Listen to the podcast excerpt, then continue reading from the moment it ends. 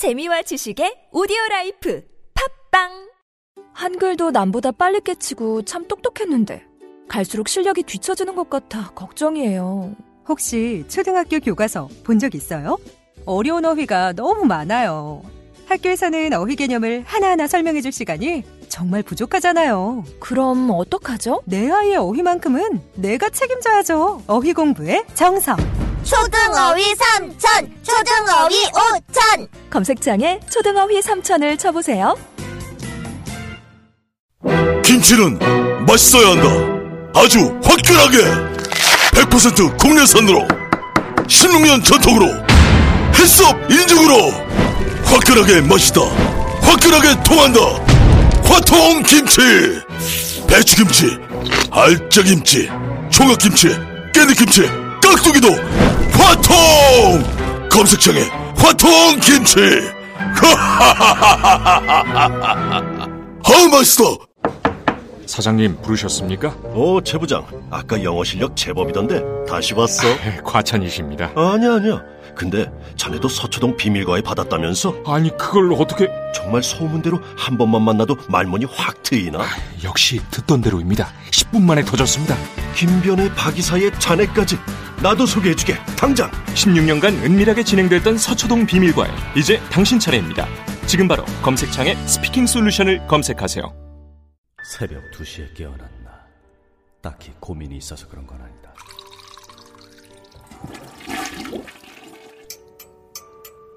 새벽 5시에 일어났나. 딱히 부지런해서 그런 건 아니다.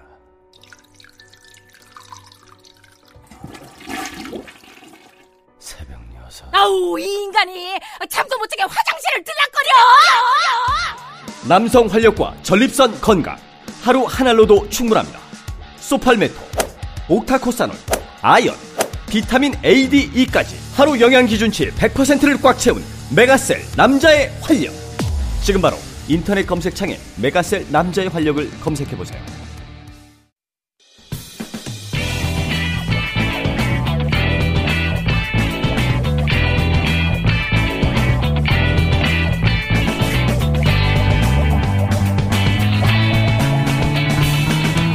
김어준의 뉴스공장.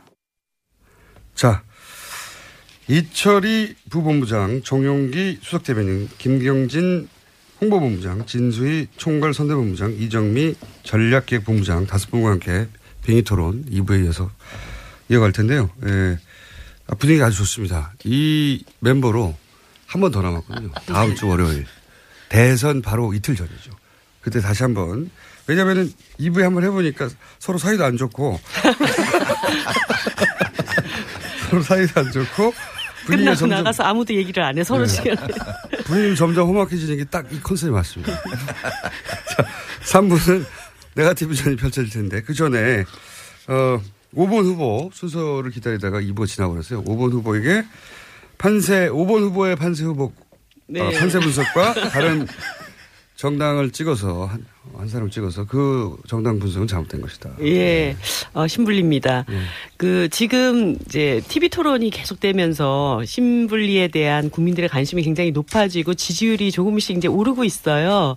저희들이 이번 주에 두 자릿수 지지율을 지금 목표로 띄고 있는데, 그러다 보니까 민주당 그 재인 그 지지자분들께서 굉장히 많이 이것을 긴장을 하시면서 저 계속 올라와가지고 우리 표 갉아먹고 이거 정권 교체하는데 장애물이 되는 것이 아니냐, 이런 걱정들을 좀 많이 하시더라고요. 재인을 타겟으로 지금 질문하시는 거죠? 아니요. 예.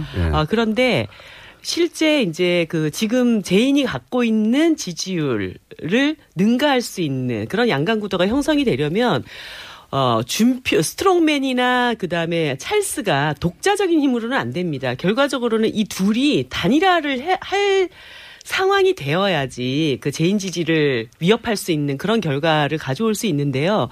제가 몇 차례 그 토론에 많이 나가보면 결과적으로 이 두 분 간의 단일화는 거의 이루어질 수가 없겠구나, 이런 생각이 들더라고요. 그러니까 찰스 같은 경우에는 홍준표 후보한테 사퇴하라고 그러고 TV 토론 때 얼굴도 보지 않겠다고 했는데 지금 뭐 막판에 갑자기 단일화를 할 리도 없고, 그리고 제가 볼 때 국민의당의 입장에서 아무리 1등 되는 게 중요한다 하더라도 홍준표 후보랑 단일화를 하는 그 순간 국민의당 자체가 존립이 불가능한 상황으로 가는 것이 아니냐, 그렇게 당 깨먹고 단일화를 시도하겠는가, 이런 생각이 듭니다. 그래서 제가 좀 한 가지 우리 김경진, 찰스 후보께 좀 여쭤보고 싶은 게, 김종인 전 의원한테 공동정부 추진위원회를 맡기셨잖아요. 저 눈 좀 뜨고 저 좀 보세요. 그러면서 이후에 그 공동정부에 홍보를 비롯해서 어디를 특별하게 배제하거나 그러지는 않을 것이다. 그리고 홍 후보를 포함한 그런 분들이 적폐 세력이나 친박 패권 세력은 아니다. 이러면서 이후 그 정부에 홍준표 후보까지를 포함한 연동구상에 대한 얘기를 하셨어요. 제가 이게 이전부터 계속 이제 냄새가 풀풀 나가지고 진짜 자유한국당하고 같이 연정할 거냐, 그런 얘기를 계속 몇 차례 뭐 대변인께도 여쭤보고 그랬는데 단정적인 답을 안 하다가 결과적으로 이런 얘기까지 지금 나왔단 말이죠. 이거 어떻게 하실 생각이에요? 멋지십니다. 아니 근데 찰스입니다. 예. 김찰스입니다. 아니 후보가 그렇게 얘기를 했으면 그걸 믿어야 되는 거 아닌가요? 그리고 신불리도 여기 물러나가라고 하는 거 아닌가요? 이쪽 승민도 여기 지금 물러나가라고 하는 거 아니고, 다 똑같잖아 입장은. 물러나가라? 아니 준표 후보 사퇴하라고 하는 것은, 네네, 그렇습니다. 신불리 입장도 그렇고, 네. 우리 안 찰스 입장도 그렇고, 네. 그다음에 여기 유승민 입장도 그렇고, 네. 다 똑같은 거 아니에요. 더불어민주당만 지금 물러나는 소리 안 하고 있어. 좀 잘못됐다 요선에서 이제 멈추고 있는 거고. 그래서 입장은 똑같아요. 아니, 승민입니다. 네. 지금 신불리 쪽에서. 네.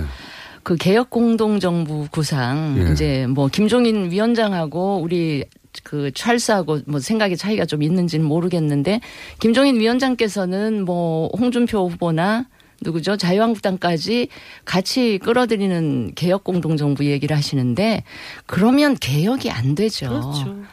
어떻게 홍준표 후보나 자유한국당하고 같이 한다 그러면서 개혁 공동정부에 이름을 붙인다? 이거는 국민을 우습게 아는 것이고, 선거 승리만을 위한 공학적인 이런 구상 같아서 그거는 아니라고 보고요. 이 얘기 하나만 제가 좀 할게요. 예, 신불리 안 한다는데 왜? 신불리 제가 이 얘기 하나만 할게요. 우리 관계가 이게 지금 신불리의 희망사항인지 아니면 민주당의 문재인의 사주를 받아서 신불라가 대변인을 하고 있는, 신불리의 특징은 네. 사실관계에 입각한 질문을 드린다는 겁니다. 그러니까, 예를 들어서 네. 지금 안철수 후보께서 차기 정부에 그 공동정부 내가 구성권 한번 짜봐라, 그 위임하셨어요 안 하셨어요? 위임하셨습니다. 나 몰라. 언론에 지금 다 나와 있는 거예요. 그 언론이 맞는 거예요. 내가 구성권 한번 김종인 위원장이 짜보세요 해서 그 위원장 맡긴 거예요. 그런데 그분께서 그 연정에 홍준표 후보까지 포함시킬 수 있다라고 얘기가 나온 거예요. 그런데 후보는 다른 데 가가지고 다른 얘기 하고 계신 거고. 그럼 김종인이 말 잘못했네. 그렇게 얘기했다면 김종인이 말 잘못했네. 안철수 후보의 그 공식적인 입장은, 아이고. 김종인 위원장에게 일을 맡겨놨더니 초장부터 일 망치고 있다, 이렇게 얘기한 거로 제가 이해하면 되겠습니까? 망쳤는지는 모르겠지만 김종인 공동개혁정부 공동개혁정부 위원장이 어쨌든 후보 철학과 후보 생각을 잘 모르고 그냥 일 맡겨놨더니 일 망치고 있다, 이렇게 이해하면 되죠. 망쳤는지는 모르겠지만 딴소리했네. 후보의 철학과 가치를 명확히 숙지를 하고, 그 범위 내에서 공동정부 구성에 관한 원칙과 틀을 마련해서 발표를 해야 되는데, 나는 지금 솔직히 어제 저녁까지 지금 광주에서 유세를 하다 올라와가지고 상황이 지금 큰일 났어요. 당이 지금 촛불 좌파 민주혁명 얘기하시는 분하고 지금 연정하자고 얘기가 나오고 있다고 현장에서. 신분이 좀 조용해봐. 질서 좀 지켜봐. 그래서 이게 기본적으로 이 후보의 가치와 철학 범위 내에서 움직여야 되고, 내가 알고 있는 한 후보의 가치와 철학은 어쨌든 선거 전에는 각자 다 완주한다라는 것이 원칙이고, 연대 단일화 선거 전에는 안 하겠다라고 누차. 그 후에는. 선거 후에는 선거 후에는 최소한 여기는 연장할 수 있지. 제인이 얘기 좀 하면 안 될까요? 조금 기다렸다. 여기는 조금 기다렸다가. 바른 정당을 위한. 예. 그러니까 선거 후에는 기본적으로 연정, 통합, 협치 이런 것들이 대부분 다 입장들이 다들 비슷할 거예요. 뭐 민주당 얘기도 그렇고 다 그 쓰는 단어들이라든지 어차피 의석이 180석이 안 되니까 그 점에 있어서는 뭐 크게 무슨 논란의 대상이 될 것 같지는 않고요. 이제 했답니까? 네, 하세요. 네, 자, 이제 지금부터 한 번씩 돌아왔으니까. 저희도 이렇게 사주했다고 하니까. 일종의 주도권 토론입니다, 이제. 제가 사주. 네. 1번. 사주. 네거티브전이. 예. 예. 1번에 얘기하면 다른 분들이 다 손들고 얘기할 수 있어요. 아니, 룰을 일단 정하고. 예. 제인입니다. 예. 사주 한 일 없을 뿐더러 TV 토론 보시면 우리 이제 심벌리가 누구 사주 받고 뭐 하실 분은 아니잖아요. 확인된 거기 때문에 그렇게 말씀하시면 안 되고. 그 문제에 관해서 제가 좀 말씀드리고 싶은 거는 안철수 후보 찰스의 얘기를 신뢰한다면 생각이 다른 사람한테 그런 권한을 주면 안 되죠. 그렇잖아요. 상당히 중요한 역할을 어찌 보면 3-4분 만났다 그랬거든요. 삼고초리에서 모셨는데 그분이 만약에 후보와 다른 생각을 얘기하고 있다 그러면 그럼 바로 잡든지 아니면 그분을 모시면 안 되는 거죠. 근데 모셔다 놓고 권한을 줘놓고 생각이 다른 얘기를 하니까 그럼 그분이 틀렸다 이렇게 해버리면 이거야말로 유체이탈 화법도 아니고 국민들이 볼 때 어떻게 생각하겠어요? 뭐지? 이렇게 생각하지 않겠습니까? 그렇게 하면 안 되죠. 하나만 반론해도 될까요? 찰스 양아? 네, 하세요. 네. 아, 찰스 양아가 아니고 내가 찰스 양아구나. 아니 그게 항상 지금 우리 국민의당에서 주기적으로 터져나오는 문제가 작년 4.13 총선 때도 김한길, 천정배, 저도 마찬가지였는데, 저 김경진도 마찬가지였는데, 수도권 연대론을 하느냐 아니면 독자파로 가느냐 그 얘기가 항상 논란이 있었어요. 근데 결국은 우리 강 찰스 응학께서 자강으로 독자로 가자라고 밀어붙였고, 그래서 끝까지 그렇게 갔어요. 그 다음에 요번 당내 경선 과정에서도 우리 박주선 부의장님, 또 손학규 전 더불어민주당 아니 더불어는 아니고 그때는 손학규 전 민주당 대표 막 왔다 갔다 하니까 어쨌든 우리 손학규 전 대표께서도 연대를 해야 된다라는 입장을 주장을 하셨는데 어쨌든 안철수 후보께서는 당시 예비 후보께서는 자강으로 가야 된다라고 끝까지 주장을 해서 왔어요. 최근에 또 지금 공동선대본부장이던 손학규 선대본부장도 비슷한 얘기를 했다가 어쨌든 안철수가 또 밀어붙여서 왔어요. 그러니까 그런 유사한 흐름이라고 보시면 돼요. 그래서 안철수의 찰스 말을 느리게 해가지고 공격받을 시간을 줄이려고 하시는 거 아니야. 그래서 아이씨 별걸 가지고 다 뭐라 그래. 어쨌든 안철수의 입장은 항상 분명하고 명확하다. 일관된 원칙을 가지고 왔다. 김종인 위원장님 얘기로만 됐던 건 아니에요. 그러니까 그렇게 주장하지 마. 아니 적폐 세력과 패권 세력을 제외하고는 이후에 모든 연정에 참여할 수 있다는 얘기는 이 김종인 위원장 얘기 이전에도 계속 나왔던 얘기예요. 그래서 제가 적폐 세력, 패권 세력이라는 게 구체적으로 어디를 얘기하는 거냐. 예를 들어서 자유한국당 내에 탄핵에 찬성했던 의원님들이 한 30명 정도 아직 남아 있어요. 그러면 그분들은 탄핵에 찬성했기 때문에 이후 연정에 함께 할 수 있냐. 예를 들어 나경원 의원님 같은 경우에는 입각할 수 있다라는 얘기냐. 근데 그것에 대해서 예스다 노라를 아주 확실하게 얘기를 안 하시더라고요. 그러고 나서 김종인 위원장 얘기까지 또 나오다 보니까 진짜 이 국민의당이 촛불좌파 민주혁명 얘기하시는 이 자유한국당하고도 뭔가를 함께 일을 이후에 전국 구상을 해나갈 수 있다라는 얘기인가. 근데 승민입니다. 근데 여기 대상이 되는 우리는 왜 안 하시겠다는 거잖아요. 네? 아니 잠깐만 안 하시겠다는 거잖아요. 대상부터 얘기 좀 합시다. 우리 입장을 듣고 얘기를 해야지. 승민도 대상이니까요. 발언권이죠. 네. 안 하시겠다는 거잖아요. 개혁 공동정부. 왜냐하면 자기네들은 개혁성이 없으니까. 그러니까 안 하겠다는데 뭐 우리가 이런 토론을 할 이유가 없지 않습니까?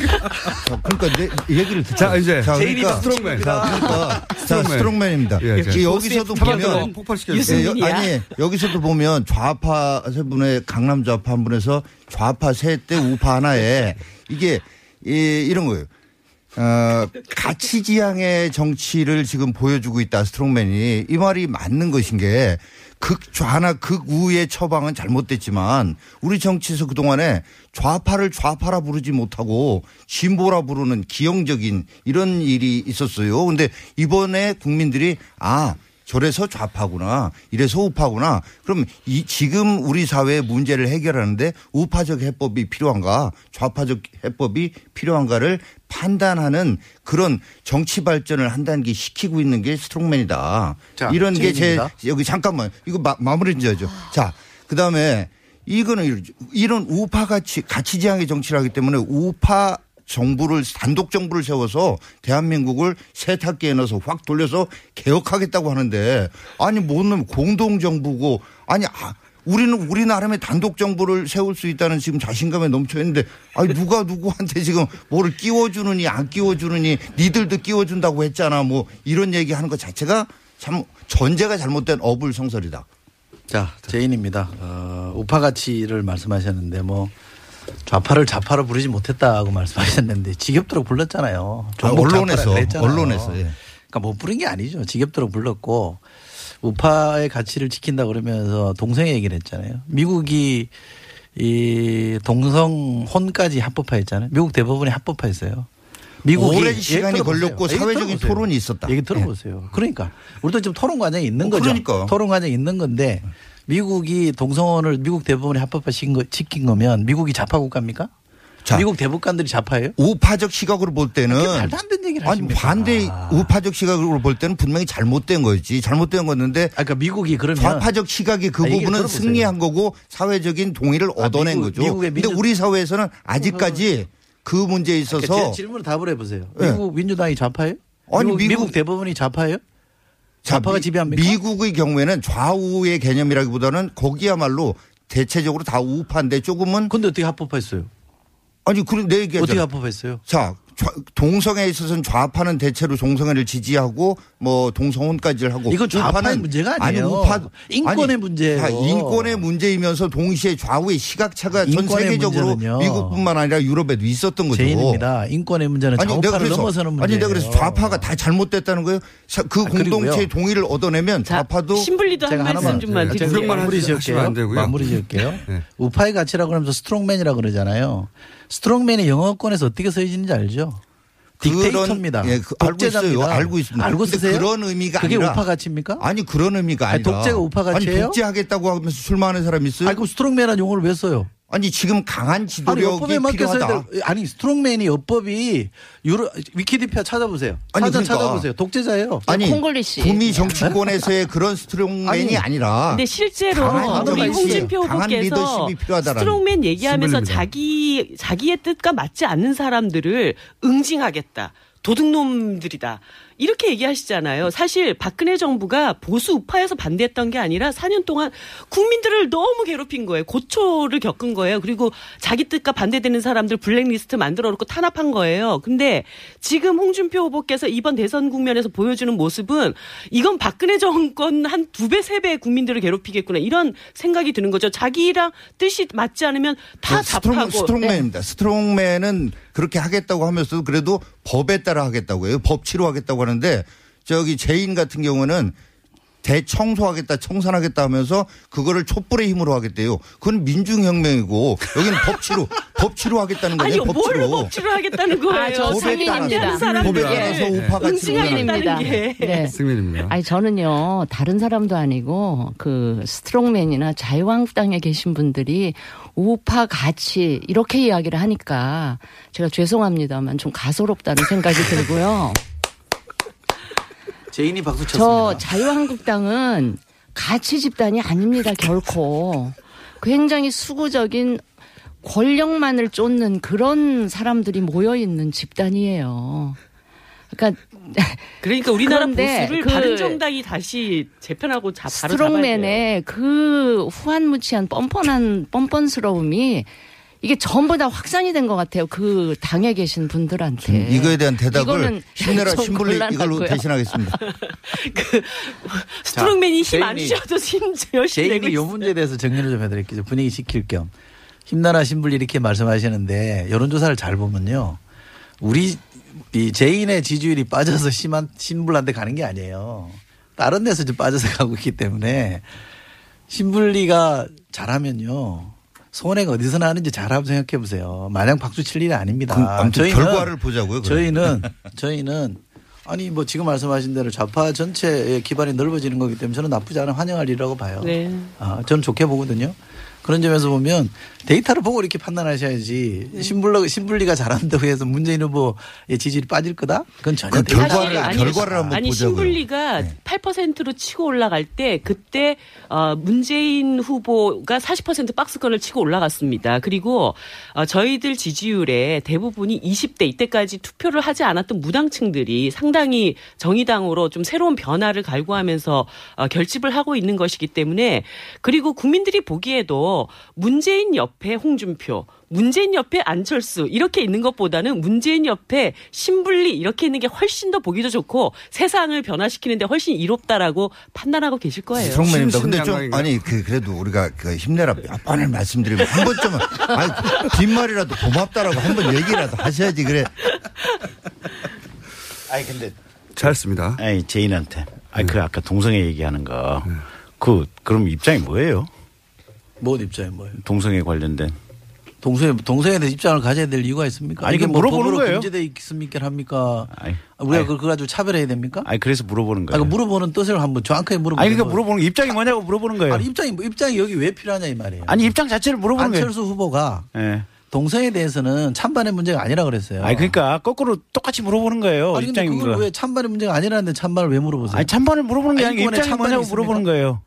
제가 지금 대답하고 있잖아요. 인권에 뭘. 찬반이 있어요? 그러니까. 인권에 찬성하는 분 있고 반대하는 사람이 있어요? 답할 문제가 아니다. 아니 그 안철수 후보의 논리로 지금 다 대답을 드렸잖아요. 아니 그러니까 그걸 그대로 듣고 싶은 거예요. 아니 말씀드렸잖아. 뭐라고? 안철수 후보가 그랬잖아요. 그러니까 안철수 후보 얘기를 동성애 문제는 그대로 따라서 해보세요. 찬반의 문제가 아니다 이거죠. 아, 그럼 안철수 후보 입장하고 똑같네. 아 있는 거를 어떻게 그걸 부정을 합니까? 아니 그걸 왜 물어봐야 도대체. 아니 물어본 거예요. 아니, 물어보면 제가 물어볼게. 입장 보세요. 안철수 후보 입장. 그러니까. 나야 안철수 대리이잖아. 자꾸 그렇게 말씀하시면 안 돼요. 아니, 궁금해서 물어봤어요. 안 궁금해요. 이미 다 얘기했어요. 아니, 물어본 거야. 저희는 다 얘기했고. 네네. 자, 제가 다시 질문을 좀 드려볼게요. 사드 문제 얘기 안 할 수 없는데요. 사드 문제에 대해서 찬성 반대, 뭐 반대 찬성으로 이렇게 찰스가 입장을 바꿨잖아요. 지금 이제 미국이 돈 내놓으라는 거 아니에요? 10억 달러 내놓으라는 거 아니에요? 원래는 우리가 부담 안 하기로 했는데 미국이 부담하기로는 약정서가 있다는 거 아니에요. 그러니까 이저 안보보좌관이 재협상하자 이렇게 얘기하는 거 아닙니까? 대통령도 돈 내놓으라고 미국 트럼프도 돈 내놓으라고 그러고 안보보좌관은 재협상해야 된다고 얘기하는 거. 이거 어떻게 하실 겁니까? 찰스한테 묻습니까? 찰스 얘기 묻습니다. 찰스가 답변한다. 네. 아니 재협상하자면. 정책을 물어봐야지. 아니 그러니까 그것도 정책이에요. 그것도 정책이 가족법 뭐 이게 법. 가족법? 아니. 진짜로 혼인제도에 관한 정책이에요. 그걸 동성애와 동성혼은 다른 문제입니다. 아니, 그러니까 어쨌든 같이 연결된 문제 동전의 앞뒷면이에요. 근데 사드 얘기 좀 하면 안 될까요? 이거 굉장히 중요한 문제라서. 그러니까 정책 문제가 아니라니까. 정책 문제가 아니라니까. 아니 미국이 재협상하자고 하면 재협상 테이블에 앉을 수밖에는 없어요. 그건 뭐 기본이고 재협상해야 되는데 당연히 받아쳐야지. 아이 원래 계약서가 이렇게 있는데 못 준다. 아니 계약서가 있으니까 재협상이죠. 그러니까 그래서 우리 계약서대로 준수하자. 이제 당신네들 요구하는 거 못 받아들이겠다. 아니 어저께 그 국민의당 대변인께서 일단 그렇게 최대한 받아쳐야지. 그러니까 제가 드리고 싶은 말씀은 뭐냐면 모든 정책이나 모든 상황이라고 하는 것이 요구하고 받아치고 줄다리는 거 아니에요. 그러니까 그 줄다리기 하는 과정에서 우리가 어떤 의지를 가지고 어떤 자세를 가지고 강하게 받아치고 밀어붙이냐 그건 의지고 현실적인 협상의 과정이에요. 협상이라는 거는 서로 주고받는 거잖아요. 그렇잖아요. 우리가 협상을 할 때 사드는 무조건 배치해야 된다. 이런 전제를 갖고 협상을 하면 우리가 유리해져요, 불리해져요? 아니, 근데 그 전제가 불리해져요, 유리해져요? 아니, 어차피 그게 돈이 나가는 문제면 이제는 국회로 넘어갈 수 있는 문제 아니에요. 아니, 그러니까 안철수 후보의 그동안 입장이 좀 궁해진 거잖아요. 아니, 궁해졌다기보다도 상황에 따라서 필요한 입장을 취했다. 그리고 또 협상하게 되면 그 상황에 맞춰서 입장을 정한다. 그게 안철수 입장이에요. 한 말씀만 끝낼게요. 네. 상황에 한 말씀 아니에요. 제가 이런 말씀까지 안 드리려고 해요. 상황에 따라 입장을 바꾸는 걸 기회주의라 그럽니다. 아니 기회주의가 아니고 상황에 따라서 임기응변 적응한다. 그게 지휘관의 역할이고 그게 정치 지도자의 역할이에요. 주의예요. 상황이라는 게 고정된 게 있을 수 없어요. 그거를 기회주의라고 비난을 한다면 제가 사실에 근거해서 다시 한번 여쭙게요. 그 10억 달러 얘기 처음 나왔을 때 신분리가 찰스에게 10억 달러 얘기 처음 나왔을 때 국민의당 대변인이 국가 간에 이면 합의가 있었다면 이것은 국회 비준을 받아야 될 얘기다. 이렇게 이제 얘기를 딱 하셨어요. 그래서 제가 여쭤봤어요. 이면 합의 자체를 가지고 그럼 국회 비준을 받겠다는 것인지 아니면 기존 당론을 변경해서 이제 사드 문제를 국회 비준을 받아야 된다는 것으로 입장을 선회한 것인지 그랬더니 미국 그 안보 보좌관이 그거는 그 대통령이 그냥 한 말이다. 그렇기 때문에 절대 사드 10억 달러 그 얘기는 있을 수 없는 얘기고 기존의 합의대로 간다. 이렇게 또 계속 주장을 하시는 거예요. 그래서 아니 미국 대통령이 한 말이 더 위에 있지 안보 보좌관 한 말이 밑에 더 위에 있냐 그랬더니 그건 원래 국가 간의 합의라 그건 변경할 수 없다는 얘기만 반복을 하시더라고요. 그런데 하루 사이에 어떻게 됐습니까? 안보 보좌관이 자기는 대통령 말 부인하는 하는 거 제일 싫어하고 그리고 10억 달러 문제는 재협상되는 순간 그건 다시 제기할 수 있다 이렇게 딱 나와버린 거예요. 그러면 국민의당 입장에서는 기존에는 뭐라고 했었을지라도 국민들한테 야 진짜 죄송합니다. 입장을 다시 좀 변경해야 되겠습니다. 10억 달러까지 이렇게 얘기하는데 우리는 국회 비준 받아야 된다고 생각합니다. 물론 말을 몇 번 바꾸는 게 약간 낯간지럽기는 하시겠지만 국민들한테 그래도 국가의 한 대통령이 되시려는 분이라면 이런 위중한 상황에서 입장을 명확하게 정리를 하셔야지 자꾸 그 상황에 대해서 미국은 그렇지 않을 것이다. 이런 얘기만 하고 있으면 안 되죠. 잠깐만. 신불리가 말은 긴데 내용은 하나도 없어.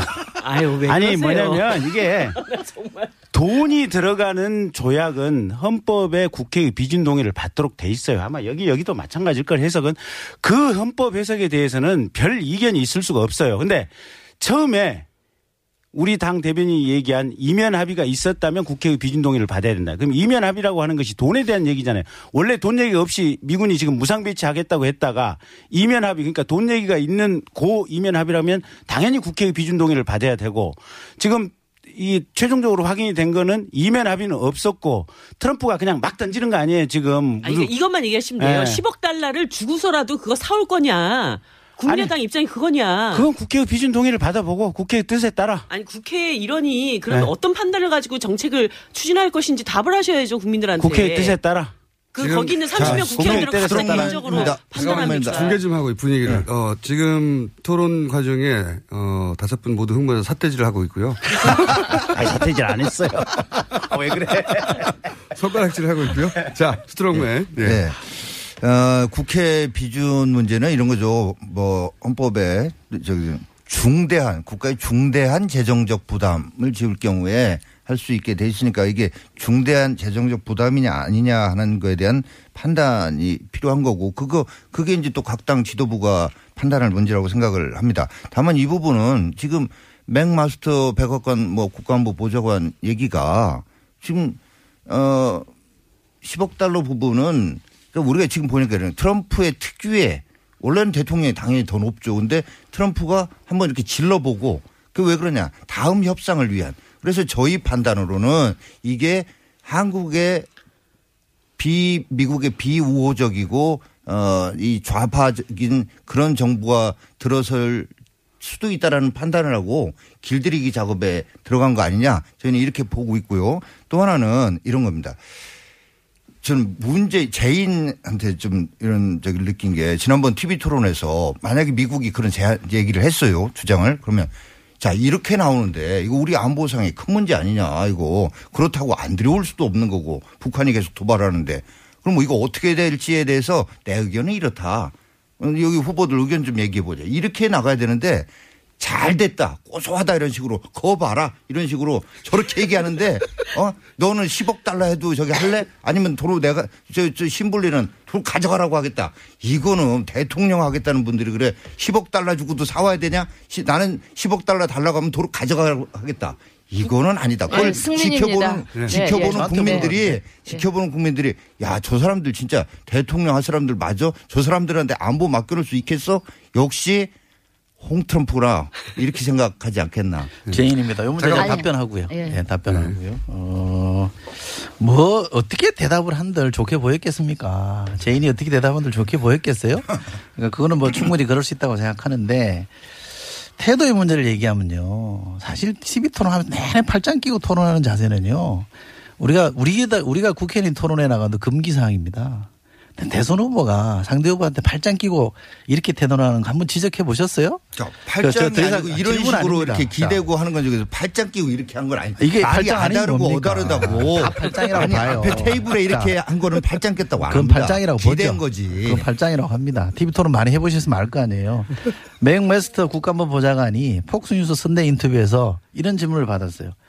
당신이 한국 측 카운터파트에 기존 협정을 지킬 것이라는 말을 했다는데 사실이냐 이렇게 물어보니까 뭐라고 대답했냐면요. 내가 가장 싫어하는 것이 대통령의 발언을 부정하는 것이다. 그런 게 아니었다. 내가 말한 것은 어떤 재협상이 있기 전까지는 그 기존 협정은 유효하며 우리는 우리말을 지킬 것이라는 내용이었다. 무슨 말인지 아시죠? 기존 협정이 그런 거니까. 그러니까 미국이 대통령의 말이 틀린 게 거니까. 미국이 대통령 말이 틀린 게 아니라 재협상을 요구하고 있다는 걸 확인해 준 거예요. 그야말로 그러면 폴리티컬 레토릭이잖아요. 아니 재협상에서 국내 정치용 레토릭과 아니, 그걸 엄연히 맺어진 협정서와는 다른 거잖아요. 국내 정치용에 했다는 말은 김관진 안보실장과 얘기였고 오늘 아침 뉴스 나온 거는 이걸 다시 뒤집는 얘기를 한 거예요. 확인해 보시고요. 그리고 아니 김관진 안보실장이 얘기한 부분은 안 믿고 우리 문제가 지금. 그거예요. 우리 정부가 하는 얘기는 안 믿고. 안 믿는 게 아니라 서로 똑같은 얘기를 가지고 이런 식으로 안보 문제를 있잖아요. 아니, 저 승인입니다. 그렇잖아요. 트럼프에 대해서 그렇게 비난했던 아니, 미국 언론들. 그 미국의 정치인들 북한 문제와 관련해서는 트럼프 100% 지지하잖아요. 이런 게 우리한테 필요한 거다. 100% 지지 안 하고요. 제가 하나만 여쭤볼게요. 그러면. 들어와야 된다는 입장이잖아요. 무조건 들어오자는 거 아니에요. 북한의 핵과 미사일이 없어지지 않는 한. 그래서. 네. 북한, 미국이 재협상을 해서 10억 달러 요구하면 어떡하실 거예요? 그 부분은 제가 말씀드려요. 우리가 인식하고 있는 거는 스트롱맨이 얘기했듯이 뭐 그런 얘기가 있으니까요. 아까 뭐 제가 저 승민에 대해서 없으니까 예, 답을 자, 예. 짧게 받고 예, 그러니까 마지막으로 예. 예. 우리가 집권하면 그런 일이 없을 거다라는 왜요? 확신을 가지고 있는 거예요. 왜요? 아니 이렇잖아요. 예전에도 트럼프가 그렇게 전제를 달았나요? 부터 해가지고. 아니죠. 그러니까 왜 트럼프가 저렇게 하는가에 대한 의도를 저희는 그렇게 분석하고 좌파 정권에 들었을까 봐. 그러니까 예. 기성전 좌파군요. 예. 아니 자, 아까 시민이 얘기한 거 잠깐만 한 말씀만 드릴게요. 예. 요것만 말씀드릴게요. 대통령은 모든 판단의 기준은 국익입니다. 국익에 따라서 사드를 그렇게 강매하는데 볼 필요도 없는 거. 그거보다 더 큰 국익 위협이 바로 북한의 핵과 미사일이 더 큰 국익 그 위협이기 때문에. 핵을 사드로 못 막습니다. 자 여기까지 하고요. 일부러도 네. 막을 수 있다면 막아야죠. 예, 승민입니다. 마지막으로 승민 발언하고 각자 한 번씩. 네, 유승민 네. 후보야말로 미스터 사드라는 별칭이 있을 정도로 사드 문제에 관한 한 아주 제일 먼저 주장하면서 계속 일관된 입장을 지켜왔는데요. 지금 사드 배치하고 관련돼서 이 네 당 후보 얘기를 들어보니까 야 유승민 후보가 대통령이 돼야 이 문제가 제대로 해결되겠구나 하는 생각이 예, 들었습니다. 저 자유한국당의 친박 세력들은 사드에 대해서 이런 방구 얘기도 시작할 당시 없었습니다. 오히려 유승민 후보로 하여금 얘기하지 못하도록 입을 막았던 걸로 시작이 됐는데 마치 지금은 제일 앞장서서 그걸 주장하는 것처럼 이렇게 얘기를 하시는 게 제가 참 기가 좀 막히고요. 하여튼 사드 배치에 관한 한 지금 그 트럼프 얘기한 걸 제가 원문을 봤는데 공식적으로 이걸 요구하거나 그런 거는 아니에요. 아니고 제가 보기엔 돌발적인 그 트럼프 특유의 돌발적인 발언이었거나 아니면 돌발 발언을 가장한 고도의 뭔가 전략이 밑에 깔려 있는 거 아닌가 그런 생각을 했거든요. 10억 지금 최초로 오는 사드에 대해서 10억 달러 줄 필요 없습니다. 재협상 하자고 하면 테이블에 앉죠. 안 주면 됩니다. 안 주는 걸로 협상하면 됩니다. 그럴 수 있는 배짱이나 깡을 가진 사람. 유승민 후보밖에 없다 하는 걸 말씀을 자, 드립니다. 여기까지 듣고 이제 예. 시간이 없기 때문에 각 후보가 30초 정도 사드에 대한 발언을 하시든 아니면 우리 당은 어떻게 할 거라는 발언을 하시든 한 20-30초 정도로 깔끔하게 정리해 주십시오. 예, 예 제인입니다. 일주일에 다시 봐야 돼요. 이거 여기서. 예, 예.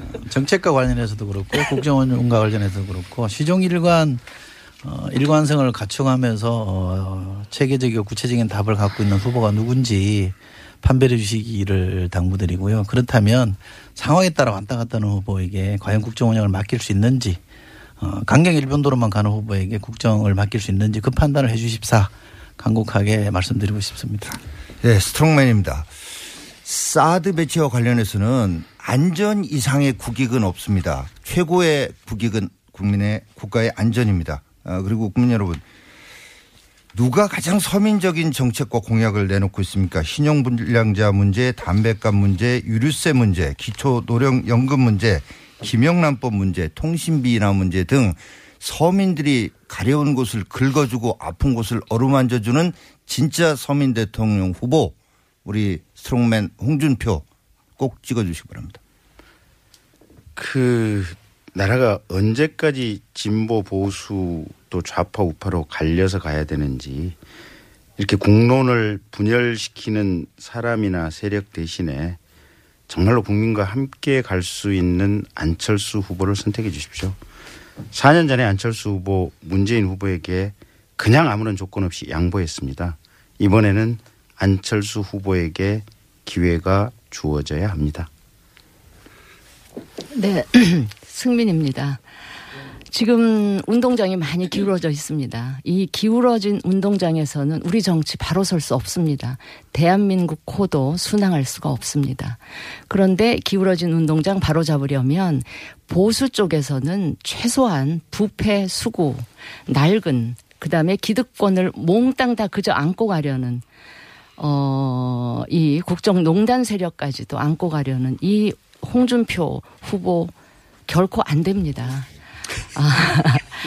정말 참신하고 깨끗한 능력 있으면서 정말 17년 정치하면서 부패 작은 부패 스캔들 하나 없었던 깨끗한 후보, 그다음에 여당 의원 시절에도 정말 서슬퍼런 권력, 불의의 권력 앞에서 안 되는 건 안 된다, 할 말 다 했던 이 용감하고 정의로운, 능력 있고 깨끗하고 정의로운 이 유승민 후보가 이 기울어진 운동장 바로잡고 대한민국 코 순항하는데, 온갖 파고 해치고 순항하는데 정말 필요한 그런 지도자다 하는 거를 꼭 인식하셔서 여러분이 던지는 이 표가 이 사표가 아니고 정말 여러분들의 미래를 위한 이 투자 다 하는 점을 꼭 유념하셔서 이 투표해 주실 것을 간곡하게 호소드립니다. 네, 심플리입니다. 저는 좀 다른 말씀 드리겠습니다. 오늘은 세계 노동절입니다. 우리나라 근로자의 날 제정에 관한 법률에 보면은 오늘은 모든 일하시는 분들이 유급 휴일을 누릴 수가 있습니다. 혹시라도 오늘 회사에서 일을 하시게 되는 분들은 반드시 근로기준법에 의해서 1일 임금의 1.5배를 받을 수 있다는 거, 이거 잘 알아두셨으면 하고요.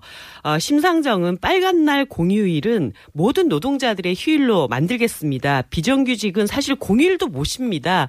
비정규직도 차별 없이 우리 너무 오래 장시간 일하지 않습니까? 노동자들이 쉴 땐 쉬고 일할 땐 일할 수 있는 그런 노동이 당당한 나라 만들겠습니다. 감사합니다. 이철희 전략본부 부본부장, 정용기 수석대변인, 김경진 선대위 홍보본부장, 진수희 총괄선대 본부장, 이정미 선대위 전략기획본부장이었습니다. 감사합니다. 고맙습니다. 일주일 후에 뵙겠습니다. 제가 생각하는 이상적인 사회는 모두가 먹는 것, 입는 것 이런 걱정 좀 안 하고, 더럽고 안 입고 온 꼬라지 좀 안 보고, 그래서 하루하루가 좀 신명나게 이어지는 그런 세상이라고 생각을 합니다. 사람 사는 세상을 위해 정치를 시작한 노무현. 그는 우리 곁에 없지만 그의 꿈은 영원합니다.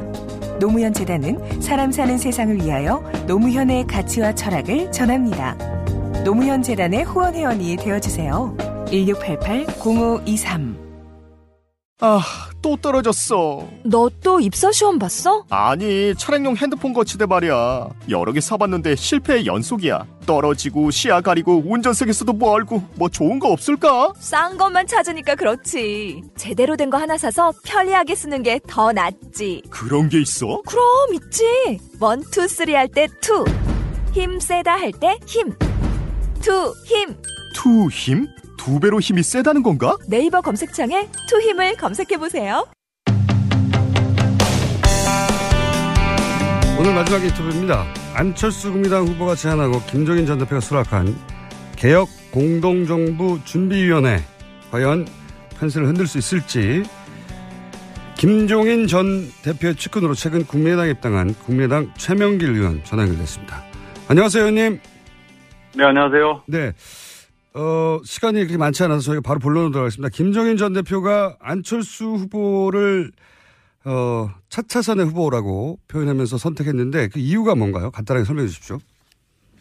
네, 차차선 이라고 한 것은 뭐 차차선이라도 꼭 뽑아야 된다 이런 얘기를 한 거겠죠. 어느 얘기를 할 때 뭐 최선의 후보가 없으면 차선을 뽑고 아니면 그 다음을 뽑아야 된다 이런 원칙을 얘기한 거고, 다르게 말하면은 뽑히지 않아야 될 후보는 차선이지 않느냐. 그러니까 좀 마음에 안 들어도 차선을 뽑자 이런 얘기를 한 거예요. 제가 궁금한 것은 차선의 네. 표현이 아니라 안철수 후보를 네. 결국 선택한 이유가 무엇이냐. 예.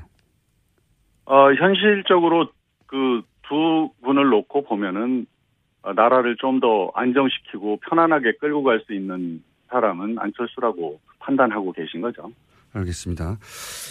여기서부터 이제 언론에서 보도가 좀 엇갈리는데, 차기 정부 준비위원회 위원장직을 수락하시면서 네네.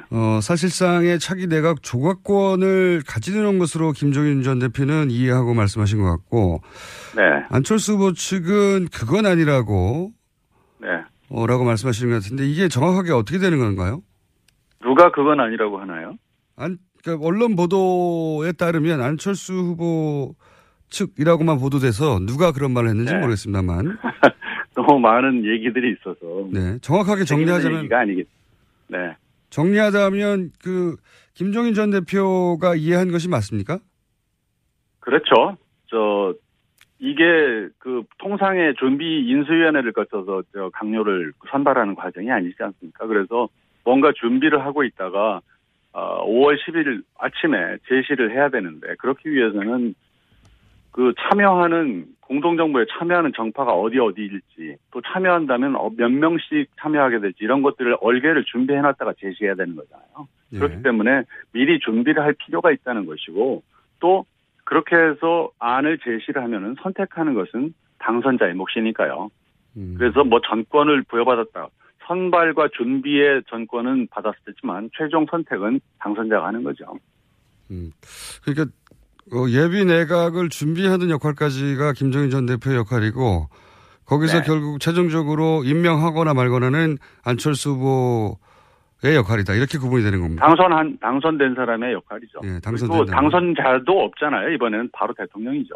예, 그렇죠. 바로 선거 결과가 나오면 바로 대통령이 취임하는 것인데. 네네. 그러니까 바로 준비되어 있어야 하니 그렇죠. 그 준비 과정에 권한을 갖는다는 거죠. 예, 알겠습니다. 사실상 조각권을 가진다고 말씀하신 김종인 전 대표의 이야기가 맞다고 이해해야 되는 거네요? 두 가지 어느 쪽이 더 맞냐, 그건 아니다라는 쪽과 갖고 있다라는 쪽이 어느 쪽이 더 맞냐고 그러면 후자가 맞는 거죠. 네, 알겠습니다. 그리고 또 한 가지 이제 언론을 통해서 이제 서로 다른 보도가 나와서 애매모호한 것이 김종인 전 대표는 홍준표 후보도 사실은 조각의 대상이 될 수도 있다라고 말씀하시고, 네. 그리고 안철수 후보 측은 홍준표 후보는 아니다. 이건 네. 이것도 좀 정리해 주시면요. 이거는 제가 현장에 있었고 맥락을 파악을 해봤으니까 가장 정확하게 알 텐데, 예. 간략하게 설명은 그렇습니다. 어제 이제 기자 간담회 과정에서 기자가 그렇다면 자유한국당은 연대의 대상입니까? 라고 물었고요. 네. 김종인 대표는 그래 자유한국당 안에도 탄핵에 찬성한 30명이 넘는 의원들이 있는데 그 당을 연대 대상에서 배제한다고 할 수가 있느냐라고 반문을 한 거고요. 그러고 나서 잠시 후에 어떤 기자가 최근에 홍준표 후보를 만나셨다는 얘기가 있던데 사실입니까? 라고 하는 별도의 질문을 했어요. 그러니까 김 대표께서 누가 개인적으로 만난 일을 내가 말해야 되나? 라고 말한 게 전부입니다. 그리고 나서 기자들이 경기도 지역 유세를 하고 있는 안철수 후보한테 가서 김종인 대표가 홍준표 후보도 다음 정부의 연대 대상이 될 수 있다고 하는데 어떻게 생각하십니까? 라고 물었고요. 저는 그분을 사퇴하라고 했고 연대 대상이라고 생각하지 않습니다라고 이렇게 답변한 거예요. 예. 그게 전부입니다. 그러니까 이런 얘기를 놓고 김종인 대표와 안철수 대표가 의견 차가 있다 이렇게 보도하는 건 전제가 잘못된 거라고 저는 생각해요. 기자들이 과장한 거라고 말씀하시는 거죠 지금? 아니 과장한 게 아니라 맥락을 잘못 전달했다. 억지로 깨맞춘 거죠. 예. 근데 홍준표 후보 이외에도 자유한국당 네. 중에서도 탄핵에 반대한 분들은 대상이 될 수 있다. 여기까지는 맞는 거죠? 그렇죠. 예. 그렇군요. 아니, 이것은 지금 그 이번 대통령 선거 국면이라는 게 대단히 좀 특이하지 않습니까? 그래서 이게 아주 특별한 상황이잖아요. 탄핵이 이루어짐으로 인해서 대통령 선거가 생긴 거 아닙니까? 그렇다 보니까 여러 가지 진보냐 보수냐 정책의 어떤 당이냐 이런 거 가지고 그 얘기가 있을 수 있는데 사실 경계가 상당히 모호한 그 정치구조 변동기고 그래서 이런 대선 국면에서 가장 굵은 경계선이 결국은 탄핵에 찬성을 했느냐 반대를 했느냐 이런 기준이 될 수밖에 없다는 게 현실의 인식이고요. 그래서 그 결과로 새 정부가 출범을 한다면은 탄핵에 찬성을 해서 이번 대선이 있게 만든 세력은 모두 힘을 합쳐서 탄핵으로 인해서 생긴 이 그 나라의 어떤 그 어려운 상황을 같이 극복해 가야 되지 않느냐 하는 게 기본적인 어떤 인식의 방향이다. 이렇게 이해하면 될 것 같습니다. 알겠습니다. 저희가 시간이 이제 1분 30초밖에 안 남았는데 네네. 근본적인 질문 한 가지만 드리자면 원래 이제 정치 세력이 집권해서 국정 운영을 잘했으면 다시 기회를 받아서 연장을 하고 못했으면 이제 선거 심판받고 정권 교체가 되고 그런 건데 지금 이제 김종인 전 대표의 구상을 보자면 탄핵에 반대하지만 않았다면 각 당에서 일부씩 김종인 전 대표가 정하는 기준으로 속관해서 다음 정권에 장관으로 임명할 수도 있고 다음 정권에 일부를 맡길 수도 있다. 이런 구상이잖아요. 그럴 수 있다는 가능성을 보는 거죠. 그걸 추진하겠다는 것이 아니라 이거는 소수 정파가 여당이 되는 그 현실이 뭐 100% 확실한 거 아닙니까? 그렇기 때문에 어떻게든 정부를 끌고 가야 되잖아요. 더군다나 국정 공백이 있어서는 안 되는 굉장히 안보적 위기 상황 아닙니까? 그러다 보니까 철저하게 준비를 하다 보면은 누구를 배제한다는 그 배제의 범위를 최소화하지 않으면은 구성이 안 된다. 이런 걸 현실 인식 속에서 출발하는 거라고 이해를 해 주시면 좋겠습니다. 알겠습니다. 저희가 오늘은 시간이 부족해서 여기까지 하고요. 이 문제는 아무래도 이제 조금 더 그 논란이 되기도 하고, 더 뉴스가 나올 것 같으니까 한 번 더 연결하겠습니다. 오늘 여기까지 듣겠습니다. 네, 불러주십시오. 고맙습니다. 네, 감사합니다. 네네. 지금까지 국민의당 최명길 의원이었습니다. 저는 김원준이었습니다. 내일 다시 뵙겠습니다. 안녕.